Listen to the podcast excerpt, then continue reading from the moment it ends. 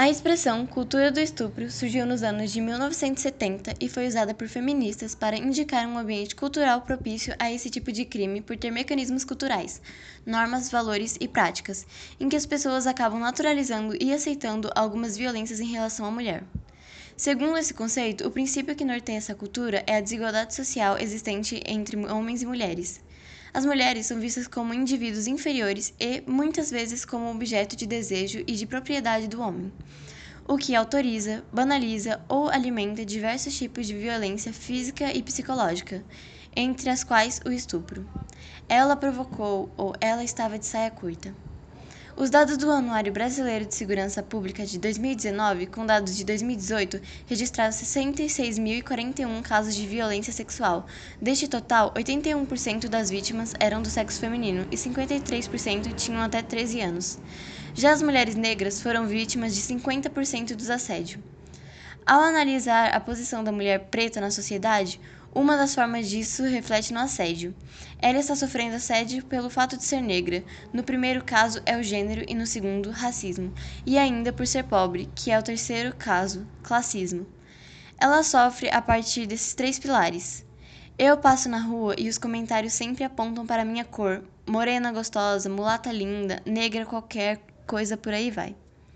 Às vezes eu respondo, outras não, mas o fato sempre me incomoda muito.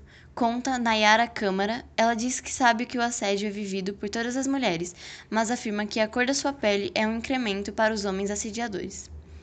Até um tempo atrás, as negras sequer eram consideradas como seres humanos.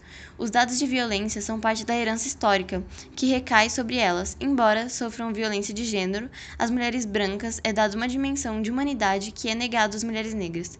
Por isso, se analisando os dados de violência como estupro, violência doméstica, feminicídio, as negras são as mais vitimadas. Por outro lado, as negras também são a maior parcela entre as mulheres encarceradas. Agora iremos iniciar o debate. Primeira pergunta: o que você acha sobre esse assunto?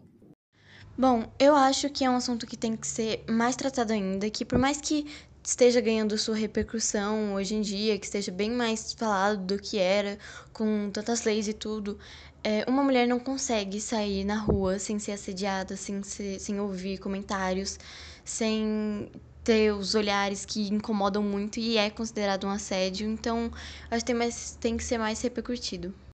Eu acho um assunto bastante delicado, porém deve ser mais falado. Bem, o que eu acho sobre esse assunto é que esse assunto é muito importante para ser discutido entre as novas gerações, pelo fato das velhas gerações, das pessoas que viveram numa época que era pior esse assunto que a mulher negra ela nem era considerada na sociedade, que os negros nem existiam na sociedade, ainda mais mulher. E eu acho que as gerações passadas, elas acham que isso acontece, né? Principalmente os homens brancos, né, que são das gerações passadas, elas acham que ainda vivem nisso. E eu acho que é muito importante as novas gerações, as crianças de hoje em dia, é, terem uma visão diferente, verem que tem que respeitar a mulher, não é porque ela é mulher que você pode fazer o que ela quiser com ela. Ou ainda mais porque ela é negra. O que, pelo, pela pesquisa que foi feita aí, que 50% dos assédios são feitos com mulheres negras.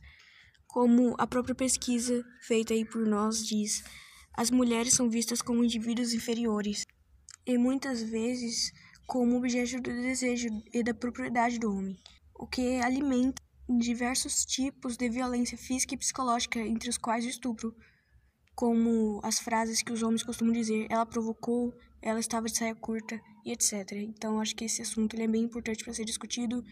E é isso. Segunda pergunta: Você já presenciou racismo ou assédio? Bom, o racismo claramente nunca aconteceu comigo, mas já presenciei, já vi acontecendo, tanto que seja na internet, pessoalmente, é um uma coisa que assim não, não acaba que ainda tá vendo enraizada, meio que um preconceito enraizado. E assédio sim, porque já vi outras mulheres sofrendo e a gente não consegue sair na rua direito. Já aconteceram situações assim que todas são um, totalmente desagradáveis, algo totalmente assim desnecessário. Racismo eu nunca presenciei, mas já vi bastante na TV, assim como assédio. Sim, eu já presenciei.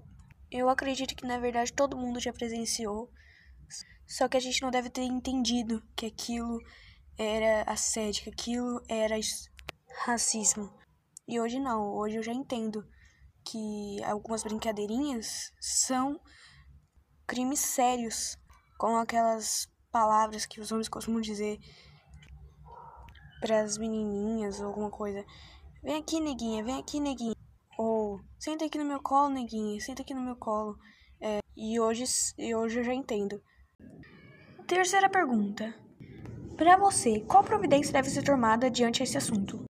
Bom, assim, já tem muitas providências, já tem leis, já é um assunto bem falado e tudo, só que eu acho que assim, por exemplo, vem uma coisa desde antigamente que é as, os pais educam as filhas a se dar o respeito, entre aspas. Tipo, não veste isso, não escuta isso, não faz isso, porque não vão te respeitar. Sendo que, tipo assim, não tem um motivo pra mulher não ser respeitada. Então eu acho que o mínimo, assim, de educação, desde o início, seria explicar. Você não tem que, tipo, para o filho, você não tem que fazer isso com a mulher, porque ela tem o direito dela de fazer o que ela quiser e você não tem nada a ver com o que ela veste, com o que ela escuta, com o que ela faz. Eu acho que tem que ter mais informações sobre o assunto e ter uma pena maior para o crime. Bem, a primeira providência que eu acho que deve ser tomada e que eu acho que é essencial é que as novas gerações possam ter conhecimento, possam ter um estudo básico do que é cada coisa, do que é racismo, do que é assédio, do que é estupro, para que possam saber a gravidade que é isso. Isso tanto para as meninas e tanto para os garotos, para que as meninas, quando algum tio, alguém, pessoa que um homem possa querer com segundas intenções para cima dela, ela já possa falar não, isso eu já sei o que é, vou dar o fora.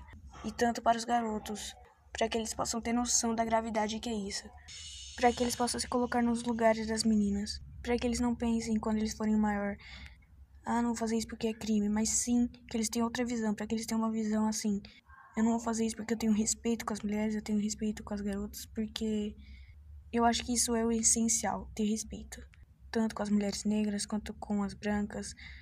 E é isso. E o segundo providência que eu acho que é essencial também ser tomada na sociedade que vivemos hoje é que as pessoas que cometem esse crime possam assumir e não virem mais com aquelas desculpinhas. Ela provocou, ela estava usando saia, ela estava na balada. E sim, não sejam covardes e assumam os seus erros. Quarta e última pergunta. Para você, a cultura do local influencia no preconceito? Eu não diria a cultura, mas sim o costume. Tipo, por exemplo, uma família, se ela já vem com esse pensamento antigo, um pensamento totalmente ultrapassado sobre é, mulheres e racismo, sabe? Que não é algo pra frente. Eu acho que isso influencia muito uma criança, por exemplo, que cresce desse jeito e vai crescendo com esse pensamento e vai passando adiante. Sim, pois isto tudo que vem acontecendo é influência do passado, como escravidão e de uma sociedade extremamente machista. Sim, eu acredito que influencia. Pois, por exemplo, se a mulher está lá na balada dançando, fazendo o que ela bem quiser, o homem já vai chegar com segundas intenções para ela. Às vezes vai se aproveitar porque ela pode estar bêbada. Bem, eu, eu acredito que influencia sim. Participantes do grupo: Gabriela da Costa Pereira, número 8. Laís Marques da Silva, número 18. Yasmin Camille Machado, número 31. E essa foi a nossa apresentação sobre o trabalho de eixo, a vida da mulher. E essa foi a nossa apresentação sobre o trabalho de eixo, a vida da mulher.